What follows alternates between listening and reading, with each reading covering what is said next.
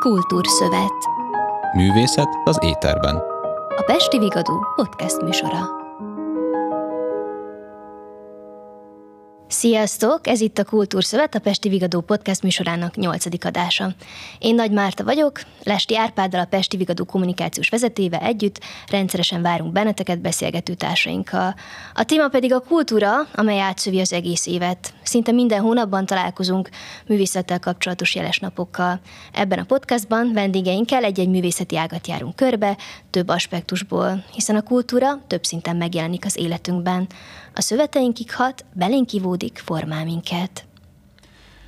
Mai adásunkban a Magyar Költészet napja kapcsán fogunk beszélgetni Szent Mártoni János József Attila díjas magyar költővel, íróval, a Magyar Művészeti Akadémia rendes tagjával, valamint a Magyar Írószövetség volt elnökével, valamint Nagy Lea debüt díjas magyar költővel, szerkesztővel, és hát első lépésként köszönöm, hogy elfogadtátok meghívásunkat. Mi is köszönjük. Köszönjük szépen.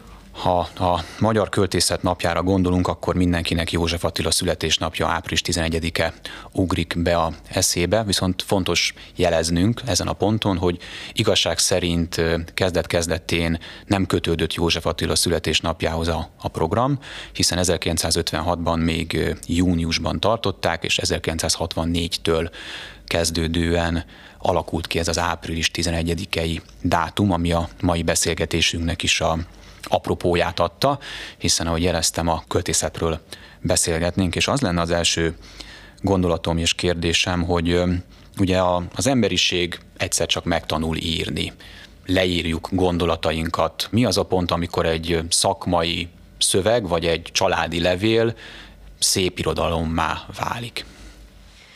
Ugye a szépirodalmi szöveg az azért szépirodalmi szöveg, mert más, mint egy általános szöveg, ami általában az esetek többségében információt közvetít, és a szépirodalmi szöveg éppen ezért más, hiszen ott az életbeli dolgokat, azokat bár információként is közvetíti felénk, de egy művészi töltettségként tárja elénk. Szerintem, hogy kezdted, hogy megtanulunk írni, szerintem megtanulunk fogalmazni. Tehát elő, a legelső lépés az, hogy az emberiség, vagy az egyes ember megtanul fogalmazni, megpróbálja összerakni fejében a világot. Ezután jön az írásos része, vagyis az írott kultúra, de hogy ha kicsit kalandozunk a történelemben, akkor nagyon sok idő telt el, amíg az emberek csak szóban adták át egymásnak a gondolataikat. Gondoljunk a nagy filozófusokra, így tanítottak nemzedékeket. Utána jött az írásos kultúra, ami egy nagy sokkot eredményezett egyébként az emberiség történetében, hiszen retteget attól az átlagember, meg a hatalom is, egy, hogy írásban terjeszt, sokkal hatékonyabban lehet terjeszteni egyrészt az információt is, meg a gondolatokat is, felforgató eszméket. A következő nagy lépése volt a történetünknek is, ugye a költészet történetének is, hogy a, az orális kultúrára átálltunk az írott kultúrára, és az írott kultúrára pedig átálltunk a nyomtatott kultúrára, e, és a nyomtatott kultúrából pedig nemrég álltunk át a digitális kultúrára, és ezek a nagy korszakváltások mindig egy picit elbizonytalanítják, kétségbejtik a, az embereket, pedig azt vesszük észre, hogy a művészetek bármilyen adathordozón, hogy ilyen modernül fogalmazzak, terjednek is az emberek között, mégis élet életképes marad, embertől emberig, lélektől lélekig, hogy Tóth Árpádot idézzük, ér el. Aztán, hogy mi a különbség egy általános kommunikációs információ csere és egy művészeti alkotás üzenet átadása között? Hát e, erre a kérdésre nem mi fogjuk most hirtelen megadni a választ. Ez legalább olyan nehéz kérdés, mint amikor egy szerkesztőt kérdeznek, egy irodalmi szerkesztőt, adott esetben minket, hogy hát hogyan állapítod meg, hogy mitől kezd igazán profivá válni az a vers, vagy, vagy miért tanácsolod azt az alkotójának, hogy inkább tartsa a fiókban ez mindig nehéz, mert a formai dolgokat hamar föl lehet deríteni, hogy a, az adott költő birtokában van-e a formai tudásnak. Tehát eltanult-e a különböző költői technikákat, formákat tudja alkalmazni, de ha ezeket a formákat, ezeket a kereteket nem tudja kitölteni egyéni, személyes, egyetemes és eredeti gondolatokkal, amely nem másokat másol, hanem önmagát szinte felülmúlva egyetemes értékeket is tud eszenciálisan átadni az olvasónak vagy a, vagy a társának, akkor ugye ezek a keretek, ezek a formák, ezek üresek maradnak és üresen fognak zörögni. Itt most igazából verseket kellett volna hoznunk, hogy meg tudjuk mutatni, vagy felolvasni, hogy hát ez szerintünk miért gyenge, rossz amatőrvers, ez pedig mitől igazán szenzációs, de ezzel nem készültünk sajnos érdekes felvetés, lehet, hogy élni fogunk egyszer a lehetőséggel. Ha viszont itt szóba került a költői forma, csak hogy én is értsem, tehát mondjuk például arról van szó, hogy mondjuk a, egy ütemhangsúlyos verselésnél megvan-e az üteme, vagy egy időmértékesnél, hogy kijön-e a végén a jambusz, és akkor rendben van, mert úgy van, ahogy ezt 2500 évvel ezelőtt mondjuk a görögök kitalálták, tehát hogy ennek a tudásnak a birtokában van-e? Igen, igen, tehát a különböző ritmusképletek, a különböző eljárás technikák, ugye az időmértékes, a ütemhangsúlyos, vagy az adott esetben még a szabadversnek is lehetnek ö, ö, előírásai, legalábbis ö, van jó és van rossz szabadvers. Igen, mert a, a szabadversnél pedig ott is meg kell legyen egy bizonyos ütem, egy ritmusa kell, hogy legyen, ami egyfajta láthatatlan ritmus, hiszen ott nincsen megkötés, de annak is kell egy bizonyos kerete legyen, mert máskülönben különben szétesik. Én például kifejezetten kedvelem a szabadvers műfaját, mert a saját művészeti ágamban is szeretek szabadosabban létezni idézőjelbe, tehát szeretem azt a szabadságot, amit nyújt a szabadvers műfaja, de ez teljesen egyén kérdése, mert valaki éppen azáltal érzi szabadnak magát a költészetben, hogyha van egy kerete, van egy bizonyos keret, amiben dolgoznia kell, míg a szabadvers ettől eltér, de valakit pedig pont emiatt kezd el szorongani, hogy nincsen meg az a bizonyos kerete. És ha már a szabad versnél maradunk, arra is ügyelni kell, legalábbis én ilyen klasszikus megközelítésből úgy szoktam fogalmazni, hogy az különbözteti meg a prózát a, a verstől, mert a szabad vers is könnyen átcsaphat prózába, de azt különbözteti meg, hogy a próza alapvetően elmesél, elbeszél valamit, a vers pedig láttat és megjelenít. Tehát ez az alapvető kettő között a, a nagy különbség. És azt hagyd kérdezzem meg, hogy ha itt a formai kritériumrendszert kiveséztük, hogy mi a feladata egy költőnek. Tehát, hogy a nagy általánosságokat fogalmazza meg, és akkor a megfelelő műfai szabályrendszeren keretein belül, vagy, vagy mi az, ahol meg lehetne ezt határoznunk? Mi a, mi a dolga a költőnek, esetleg az írónak? Nekem ami először eszembe jut, az az, hogy a közvetítés, mint ahogy minden művészeti ágban is közvetítünk valamit. Az élet olykor rendkívül erőteljes, hol borzalmas vagy, vagy boldog eseményeit tulajdonképpen művészetbe sűríti a, a művész, és ez is egyfajta információ az olvasónak, egy információ közvetítés, de nem olyan száraz, mint egy egyéb más szöveg. Így van ez például a festészetben, vagy a táncban is a művész valamit előad, ami, ami nem hétköznapi, és ez a csodálatos benne. Már érintettük ezt a kérdést, hogy mivel a többet esetleg mást a vers, mint egy prózai mű vagy regény. És akkor azt mondtad, hogy mert láttat és megjelenít, de hogy e, ezt, ezt egy regényre is mondhatnánk, nem? Vagy, vagy ho, ho, hogy, hogyan érted ezt, hogy láttat és megjelenít? Mert én olvasok egy regényt, látom, el tudom képzelni magamba, megjelenik előttem. Mégis miben más a vers? Eszenciális, tehát a, a, a próza, persze az is metaforikus nyelv, hát eleve a magyar nyelv az egy csodálatos nyelv, mert metaforikus nyelv, mind nyelvtanilag, mind pedig képalkotásban. Nem is olyan régen úgy fogalmaztam, hogy a magyar nyelv az igazából a költészet nyelve. Nagyon kevés nyelv képes ilyen sűrítésre, hogy ennyi például egy kifejezésre, vagy egy tartalomra mennyi szavunk van, tehát az a sok rokon értelmű szó. Tehát nagyon metaforikus a nyelvünk, így a prózánk is ezt használja természetesen természetesen ugyanazt a nyelvet használja, csak míg ott bőlére van eresztve, elbeszél egy történetet, szituációkat ábrázol, szereplőket ábrázol, tehát egy jóval nagyobb teret, keretet ad annak, hogy mi el tudjunk valamit képzelni, egy történetet, egy, egy jelenetet.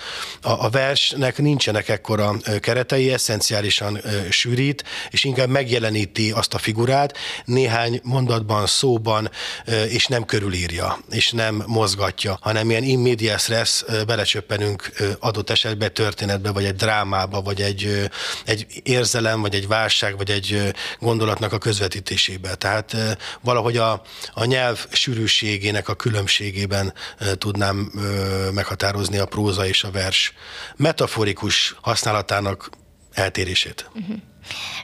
A mai digitális felgyorsult világunkban akár a versek így a tömörségük szempontjából virágkorukat is élhetnék. Ugye majd kitérünk erre később, hogy élik-e vajon a virágkorukat. Viszont miért jó verset olvasni?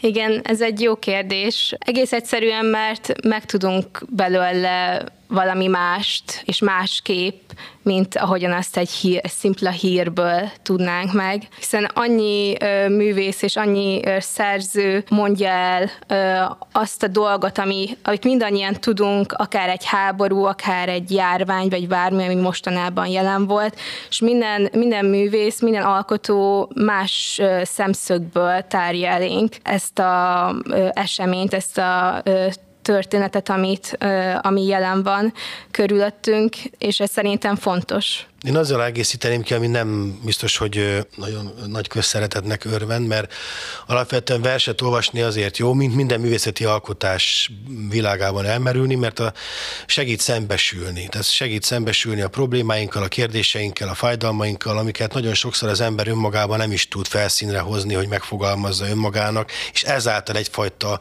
terápiába részesítse önmagát, hogy kigyógyuljon bizonyos problémáiból, vagy egy dolgot, amit rosszul lát, segítsen megfejteni. És ehhez a vers nagyon jó útmutató, nagyon jó, kézen fogja az embert, és sokszor helyette is kimond olyan dolgokat, mint egy pszichológus adott esetben egy beszélgetés folyamán, amit magunktól hirtelen nagy rohanó életünkben nem biztos, hogy meg tudunk fogalmazni, és ez katartikus élménnyel és katartikus érzéssel is járhat, aminek a lényege az, hogy megtisztul, segít megtisztulni a saját salakunktól, gondjainktól, problémáinktól, vagy legalábbis kicsit távolabbról is szemlélve, mert akkor jobban átlátjuk a megoldást megoldást is gondolom én. Igen, ez egy kulcs szó lehet a terápia, tehát maga a költő meg az író is azért kezd el szerintem írni, mert egyfajta terápiaként fogja fel, mint más egyéb művészeti ágban is. Uh-huh. A hallgatók nem látják, de hogy itt előttünk gyakorlatilag két generáció ül, mert ugye Jánosnak is a lánya körülbelül a 20-as éveiben lehet, mint Lea. Én ennek nagyon örülök amúgy, hogy a fiatal generáció is most itt megjelenik, képviselteti magát. Mi vitt titeket arra, hogy irodalmárok legyetek, hogy ezzel foglalkozatok, hogy a verse költészettel? Igen, én mindig kerestem azt a dolgot, amivel ö, kifejezhetem azokat a dolgokat, amiket egyébként itt visszatérve ahhoz, hogy egy feldolgozási folyamat ö, az írás. Én a, egyébként a balettal, a tánccal indultam el, és utána pedig a festőművészettel, és eljutottam aztán 16 éves koromban az íráshoz magához, és ezek a művészeti ágak ugye mind-mind összekapcsolódnak. Tehát a, például amikor én megírok egy verset, akkor azt lefestem, vagy fordítva megfestek valamit, azt leírom. Tehát, hogy annyira szorosnak érzem ezeket, és nem is igazán tudom elképzelni azt, hogy hogy az egyik létezzen a másik nélkül. Amiről beszélünk itt, hogy tulajdonképpen hogyan másképpen dolgozhatnám fel ezt a sok intenzív életbeli dolgokat, mint hogyha nem a művészetben te- tehetném meg. További életem során is erre törekszem, hogy más művészeti ágakban is meg minden ezeket kiteljesíthessem, és, és, és azáltal, hogy én feldolgozok valamit, azáltal az olvasónak is, vagy a festményeim által segíthessek abban, hogy ők is fel tudjanak dolgozni valamit. Magának a költészetnek is ez a csodálatos ereje, hogy mindenki más csíp le belőle, és a vers szerintem akkor jó, hogyha nincsen egyfajta értelmezés, hanem mindenki mást értelmez belőle, mást olvas ki belőle, és mindenkinek más-más jelentéssel bírhat. Nagyon jót mondott a Lea, mert tényleg, és rögtön a legelső kérdésünkre is válasz ez, hogy akkor mitől jó egy vers, vagy mitől kezd még jobbá válni, minél univerzálisabb. Tehát, hogy minél többen olvassák, és minél több problémára, vagy minél több személyiségnek a kérdéseire tud valamit adni, és azok nem egyforma, nem sematikus válaszok, hanem, hanem rengeteg rétege van, és mindenki talál benne valami kapaszkodót. A sokszínűségben rejlik az ereje a versnek, és a sűrítettségében, és hogy én és a legutóbbi kérdésre is válaszoljak. Említettük a terápiát, tehát nagyon fontos a hiány és az űr kitöltése. Mindjájunkban azért ott van az a feketeség, az az űr, amit, amit néha meghallunk, néha beleérzünk, és szeretnénk valamilyen formában kitölteni művészettel, sporttal, terápiával, természetjárással. Hát a mi esetünkben ez a, mondjuk Lea esetében több művészeti ág, az én esetemben a, a, a költészet, az írás lett ez a tartalom. Én viszonylag kis korban kezdtem el, ilyen indítatásból, aztán később pedig egy másik feladatot is kapott nálam a vers, vagy, a, vagy az vers írás inkább, hogy nagyon sokszor azáltal tudok visszamenőleg is átgondolni, letisztítani, megfejteni titkokat, rejtélyeket, emlékeket, hogy éppen abban az életkoromban, abban a szituációban miért úgy viselkedtem, ahogy stb. történeteket, ha megírom. Tehát, hogyha csak úgy az utcán kószálva, vagy a Dunaparton kavicsokat dobálva elmélkedem rajta, nem biztos, hogy a végére tudok ennek a gondolatnak jutni, de ha megírom és intenzíven foglalkozom vele, és a, a vers írás segítségét hívom ehhez, akkor, akkor sokszor hatékonyabban tudok eljutni, és megfejteni saját magamat is, visszamenőleg is. De hogyha kiírod gyakorlatilag magadból terápiás jelleggel a múltbéli eseményt, annak van ugye egyféle értelmezése. Hogyan lesz ebből több értelmezés, hiszen előbb említetted, hogy több értelmezése van, akkor jó, meg hogyha rengeteg rétege van. Tehát, hogy ez akkor viszont egy nagyon személyes dolog, hiszen ez a személyes múltamnak a kitárása mindenki elő, tessék, vigyétek. Értik ezt az olvasók, vagy az olvasóknak biztos, hogy ugyanazt fogja jelenteni? Vagy, vagy hogyan, hogy van itt a kapcsolat a kettő között? Na most ez az egyik fő, és szerintem az egyik legfontosabb jellemzője a versnek, hogy nem a személyességről szól, hanem hogy a vers az egy fikció. Tehát, hogy bár saját élményeimet dolgozom fel, én azt beleöntöm egy fikcióba, ami idézőjelben eltávolodik kicsit tőlem, tehát mondjuk nem tudom, adott az apám, aki, aki a versben nem az apám, hanem egy kabátos ember, aki kalapban áll mellettem, és ott valami történik, például mi beszélgetünk, de a versben nem beszélgetünk, hanem, hanem csend van, ő zongorázik, akármi, tehát most így hirtelen nem tudom, milyen példákat hozzak fel, de hogy szerintem ez a, ez, ez a fő, és a prózánál is ugyanez van, hogy egyáltalán nem arról van szó, mert akkor ez egy önéletrajzi szöveg lenne, akkor ez nem vers lenne, hogyha én leírnám azt, hogy nagyon szomorú voltam tegnap, mert megtudtam, hogy XY meghalt, vagy akármi, az, az ugye nem lenne egy, egy szép irodalmi mű.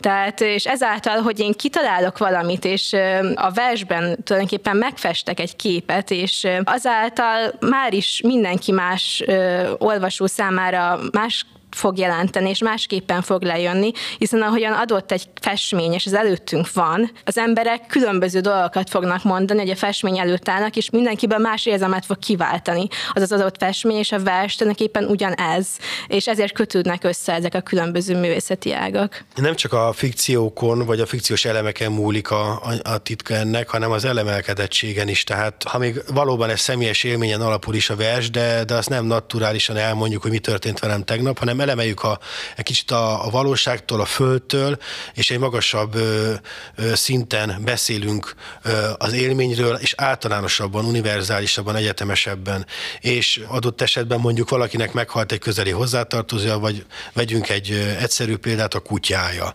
És akkor persze nem azt fogja megírni versben, hogy hát képzeljétek, tegnap meghalt Bodri kutyám, milyen szomorú vagyok, hanem megjelenít segíti a tragédiát lehetőleg magas szintű költői eszközökkel, és hogy kinek mit fog ez adni, az egyéne válogatja. Akinek van kutyája, az át fogja tudni élni, annak ad kötődést a vers, akinek nincs, de jó meg van írva, még az is bele tudja magát képzelni. Tehát ahány ember, annyiféle üzenete lesz ennek a versnek, ennek a vers szituációnak. Itt most percek óta azon gondolkodom, hogy mikor az úton átment a kedves, akkor ezek szerint ez lehet, hogy nem is így történt, mert azért gondolom, hogy előfordulhat, hogy tényleges eseményt írd meg, még hogyha egy zseniről is van szó, de hogy azért azért feltételezem, ilyen is van. Igen, és milyen csodálatos, hogy ez milyen egyszerű mondat, de milyen nagy költőnek kell lennie ahhoz, hogy ma is kimondjuk ezt a mondatot, és rögtön tudjuk és látjuk azt a kedvest, ahogy áll És tudjuk kihez kötni. Igen. Fölmerül az a kérdés is bennem, hogy és milyen ma az elfogadottsága az irodalmároknak, a, a költőknek. Ugye itt beszélgetünk arról, hogy ez egy személyes, de mégis fikció, az olvasók pedig kvázi dekódolják, ha van kapcsolat akkor kapcsolódnak hozzá, ha nincs, akkor nekik nem mond olyan sokat. Itt a 21. században milyen az elfogadottságotok, vagy a szakmátoknak az elfogadottsága, hogy érzitek? Mert egykoron Magyarországon ugye az írók, költők voltak azok, akik kimondták azt, amit senki más nem mondhatott ki, meghurcoltatások érték őket, de hogyha kellően ismertek voltak, ez egy védelmet is biztosított. De most itt már a 21. században talán egy más korban élünk, hogyan látjátok szakmátoknak a helyzetét? Kávéházak voltak, ahol összejártak az közösségek, hogy most így eszembe jutott például a Centrál Kávéház, vagy a... Igen. New York a, a New York kávézó, hadik. tehát hogy hadik közösségek voltak, és ilyen gasztronómiai helyek épültek erre. Ma ez hol van? Igen, erre nehéz 21-2 évesen válaszolni. Szerintem a világunknak egyik az egyik jelenlévő, egyik legfőbb problémája, hogy egyáltalán miképpen épül be az irodalomban az adott szerző munkája, melyik fog kiemelkedni, és ez miért ami így elsőként eszembe jutna az, hogy ugye rengetegen írnak ma már. Tényleg mindenki költő akar lenni, vagy festőművész, vagy akármi, és néha nehéz kiválogatni, vagy, vagy nem is kiválogatni, néha háttérbe szorulnak akár az igen jelentős művészek, alkotók. Hogy ez miért van, azt őszintén nem tudom. Erre János, te mondd meg a választ, amit gondolsz erről. Nagyon jó, már olyan értelemben a, a, a fölvezetés ennek a kérdésnek, mert valóban, főleg a diktatúra évtizedeire, ha visszatekintünk, akkor a magyar értelmiségnek és a magyar kultúrának valóban vezetői voltak a költők, írók, tehát az írott szó mestere és művelői, és mindenki figyelt a, a szavukra, a színészek, képzőművészek, zeneszerzők összejártak velük, és tényleg a hatalom félt a, tőlük, és próbálta őket vagy visszatartani, vagy elhalmozni diakkal, hogy így fogják be a szájukat. Aztán ugye a, a rendszerváltás után itt a Közép-Európában radikálisan megváltozott a szerepe és a feladata a költőknek, íróknak. Ugye Nyugat-Európában teljesen más evolúciója van ennek a történetnek, ahol nem voltak diktatúrák. A Közép-Kelet-Európa másképp élte ezt meg. Itt mindig egy kicsit a létezésnek a tétje volt az irodalom, tehát volt valami tétje, valami megmaradás, a nemzet megmaradással összefort gondolatkör, és ez szétrobbant gyakorlatilag a, a rendszerváltás utáni világban, amikor ránk szakadt a nagy szabadság, és már mindent ki lehetett mondani, már mindent el lehetett érni. Utána, amire Lea is utalt, jött a digitális forradalom, igazából az online térben bárki bármit közé tud tenni, jót, rosszat egyaránt, tehát olyan felgyorsult kommunikációs életet élünk, hogy ott nagyon nehéz kirostálni a jót, a rosszat, és hatalmas a zaj, és nem csak a, mi, a fizikai világban nagy a zaj, hanem az online térben is nagy a zaj, és a szennyezettség, és éppen ezért itt az író költők szavát olyan súlyjal meghalani, mint mondjuk egy diktatúrában, vagy még a század elején, századfordulón egy sokkal lassúbb, most a háborúktól eltekintve, de nyugalmasabb, lelassú, tehát lassabb folyású életben, hát nagyon nehéz. Nagyon nehéz, és a költők, írók keresik ugyanúgy, mint minden más foglalkozású ember azokat a lehetőségeket és eszközöket, amelyel elérhetik a potenciális olvasóikat, de nagyon nehéz ebben a zajban, hiába tanulja ki a technikai csinyát, binyát ennek a, ennek a lehetőségnek, nehéz. És lehet, hogy ennek így kell történnie. Rossz pillanataimban azért szurkolok, hogy az emberek annyira meg fognak csömörleni a zajtól, a, a, a tömegtől, a kosztól, itt szellemileg értem ezeket a dolgokat, bár ugye fizikálisan is lehetne mit mondani, hogy ö, ilyenkor bekapcsol az emberben egy önvédelmi mechanizmus. Nem csak fizikailag kapcsol be bennünk, amikor, amikor elugrunk az autó elől, hogy nehogy elüssön minket, hanem ez a reflex, bízom benne, hogy szellemileg is működik bennünk, tehát amikor már úgy érzi az ember, hogy mentálisan elönti a, a semmi, a káosz, a zaj, a, a, a szennyezettség az agyát, akkor, akkor tesz hátrafelé két lépést, és magában néz, és megpróbál olyan dolgokhoz nyúlni újra, amelyek ezt eltakarítják és tartalommal töltik föl az életét. Én erre látok egyébként az elmúlt időszakban már jó jeleket, például, például a, a néptánc újabb reneszánszát éli, tehát a, mondjuk a táncház mozgalom újabb generációja a, a mi korosztályunk, vagy már a te korosztályod újabb reneszánszát élesztették föl a, a nép, népi kultúrának a néptáncban. Van egy olyan jele is, egyébként, ami inkább orvosi jel, de mégiscsak jó, mert segítségért folyamodik az ember a művészet terápiához például. Tehát nagyon-nagyon megerősödött a, a zenével, irodalommal és különböző művészeti alkotások segítségével gyógyító pszichológia. Ez is egy jele annak, hogy az emberek kezdenek megcsömörleni és, a, és eltévedni ebben az útvesztőben, és ehhez segítséget kérnek. És hogyha a művészethez fordulnak segítségért, akkor, akkor az nem egy rossz út. És ezek a művészek, akikhez segítségért fordulnak, ők kikhez tudnak fordulni, milyen intézmények állnak rendelkezésükre azoknak, akik mondjuk a pályán vannak? Igen, szerencsére az irodalom él, tehát rengeteg uh, irodalmi esemény van, rendezvény van. Most például eszembe jutott Juhász Anna, aki tulajdonképpen az irodalomnak a háziasszonya, és, ő, és azt veszem észre, hogy nagyon szépen belevonja azokat az embereket is az irodalomba, akik azelőtt nem is fordultak a költészethez, a, az olvasáshoz, és azt is látom, hogy az olvasás egyfajta divattá vált. És onnantól kezdve, hogy valami divattá válik, még hogyha valaki úgy is éli meg az irodalmat, hogy kezdetben csak divatként, tehát nem is feltétlenül olvas, egyfajta sznobizmusként, de a sznobizmusnak is van egy jó oldala, tehát van a jó értelembe vesz sznobizmus, mert onnantól kezdve, hogyha valaki elkezd foglalkozni már, meg hozzányúlni az irodalomhoz, bármilyen szinten is, akkor az már egy irány, akkor az már egy út afelé, hogy ne legyünk akkora nagy bajban. És igen, a digitális világ az, az egy kicsikét elvesz ebből, tehát mert az emberek a telefonjukba bújva vannak, viszont azt is látom, hogy, hogy egész sok ember elkezd látom a metrókon, ahogy így olvasnak, úgyhogy meg kéne próbálni ugye lelassítani egy kicsit a világot, és nagyobb kéne legyen a csennetek. Régen ez, ez sokkal jobb volt, hogy nem volt a digitális világ. Én nagyon sajnálom, hogy nem érhettem abban a korszakban. Például pont a napokban beszéltem valakivel, hogy mennyivel jobb volt az, hogy levelet írtál, és ezt elküldted, most pedig Messengeren rögtön biztos, hogy kell válaszolnod, mert a másik már megsértődik, hogy öt perc után nem válaszoltál neki.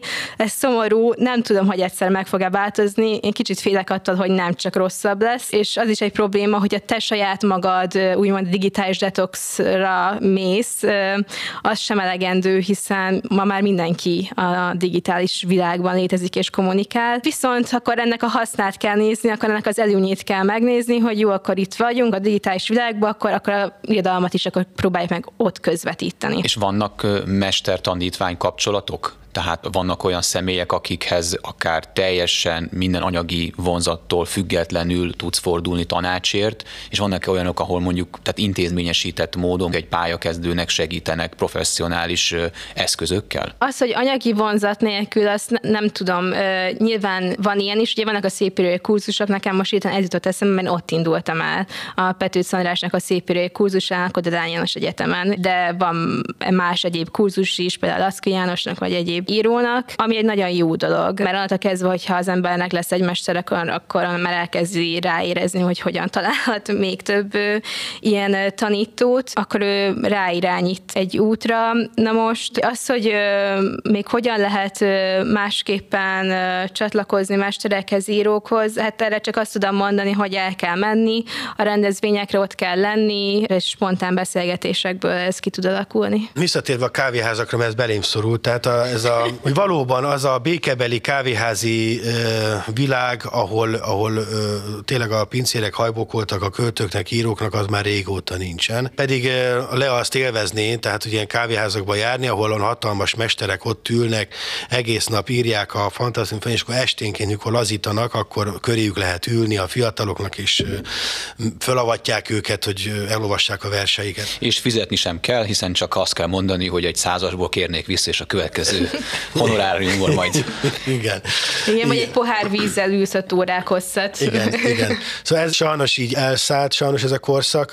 A mester tanítvány klasszikus modellje is kikopóban sajnos, tehát kiveszőben van, de még lehet találni ilyet, olyan alkotókat, akik szívesen foglalkoznak fiatalokkal.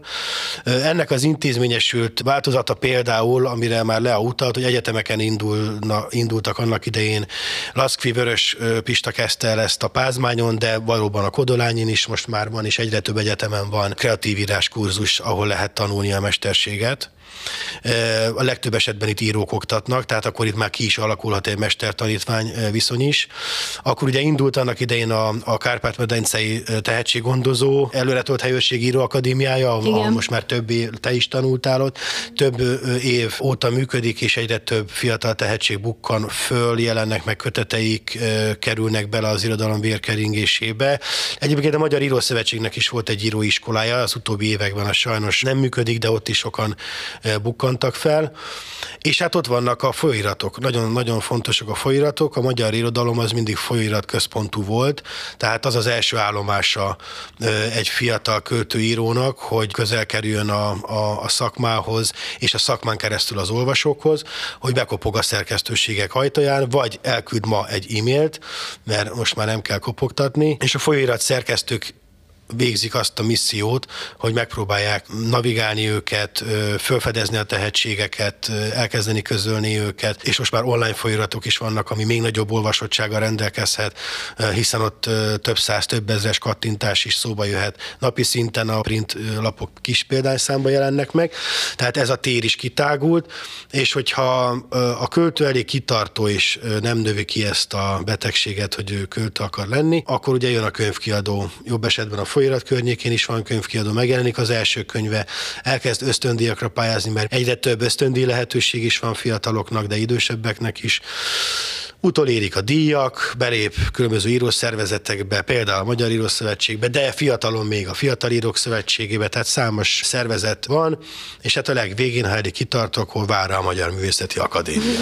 Igen, Lea, ugye említetted, hogy milyen jó lehet ez, mikor még kézzel írtuk a leveleket, Igen. minden, hát mi Árpival. Ebbe a korba voltunk gyerekek, úgyhogy ezt így, így megértük, és tényleg nagyon jó volt, de ugye most a, a Z generáció már a digitális világba születik bele. Hogyan lehetne népszerűsíteni a, a verset a fiatal generációk körében? Én arra emlékszem, mikor általános iskolában, de gimnáziumban is így volt, én mondjuk, mikor verset kellett tanulni, én szerettem, mert én alapjában egy humán beállítottságú ember vagyok, de hát nagyon sokan voltak, akik nem szerettek verset tanulni. Már akkor nem szerettek. Tehát, hogy az oktatásnak milyen szerepe van abba, hogy ezeket a verseket a magyar költészetet megszerettessék a fiatal generációval. Nagyon fontos persze, hogy az oktatás is haladjon előre, és ne ragadjunk le a múltnál, mert pont emiatt, mert itt az generáció, nekik is másra van már szükségük. Viszont, viszont az, hogy mondjuk a papír alapú könyvolvasás megmaradjon, az fontosnak tartom, mert egész egyszerűen más élményt ad, mint, mint egy tabletet megnyitni, vagy az e-bookot, és akkor ott pörgetni. Másfelől azért azért is tartom fontosnak, hogy legalább megmaradjon az olvasás része, vagy a könyvtár, mert sokszor sokkal több információt tudunk meg, és hogyha ez teljesen eltűnne, akkor szerintem az egyfajta butulás az is vezetné a jövő generációját. Viszont gyorsabban jutunk információhoz. Például külföldön már eleve azt hiszem úgy van, hogy, hogy ott a tanórákon is a tabletet használnak, meg más eszközöket vannak olyan országok, ahol akár egészen kisgyerekeknek a kezében ez van. Az is egy rossz dolog, hogy hogy a gyerekeknek használtan megveszik a könyvet, és mondjuk amikor érettségizni mennek, akkor pedig már nincsenek a tartsúlyukban azok a könyvek, mert vissza kellett adniuk.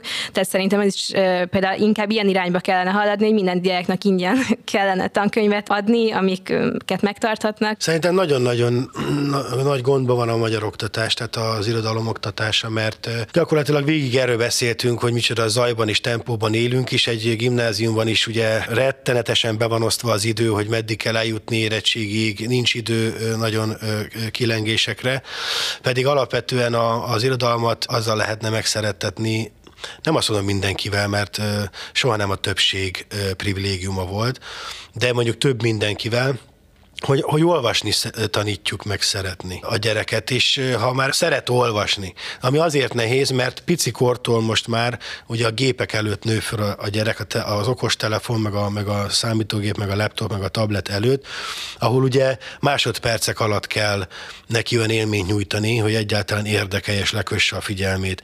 Tehát ezzel versenyezni nagyon nehéz, úgyhogy minden tiszteletem a magyar tanároké, de valahogy meg kell találni azokat a szituációkat, tanulókat, bevonva esetleg a drámapedagógia eszközrendszerét, tehát nagyon sok mindent, a vizualitást, a, a társművészeteket, az élő írókkal való találkozásokat még intenzívebbé tenni. Ugye mi ezt csináljuk a Petőfi Kulturális Ügynökségben, Lea is volt nálunk egy évig, és jártunk fesztiválokra, iskolákba, rendhagyórákat tartani, tehát minél több találkozás, élményszerű találkozása legyen az írókkal, költőkkel a gyereknek, és akkor szerintem a klasszikust is jobban meg fogja szeretni, mert rádöbben arra, hogy az is egy egy egyszerű, lélegző ember volt, aki eljárt a WC-re, ugyanúgy éhes volt reggel, megreggelizett, volt szerelmes, volt kutyája, sétált az erdőben, tehát ugyanolyan, mint bárki más, csak éppen máshoz értett. Nem mérnök volt, hanem költő volt. Nem zöldséget árult, hanem verset. És hogyha ennyire élmény közelbe tudja hozni a tanár, az író, egy iskola a gyerekhez a, az adott verset, regényt, és párhuzamokat keresni, tehát a klasszikushoz keresni mondjuk egy kortársírót, hogy miért szereti a kortársíró azt a klasszikust, vagy nézzétek meg, hogy ő hogy fogalmazott. Mert tényleg nagyon nehéz egy kisgyereket leültetni Homéroshoz. Persze, meg hát ez interaktív módon kellene belevonni a gyerekeket. Most kinek érdekes az kicsiként, hogy akkor elítesznek egy verset, és akkor ezt elemezze ott a iskola termében.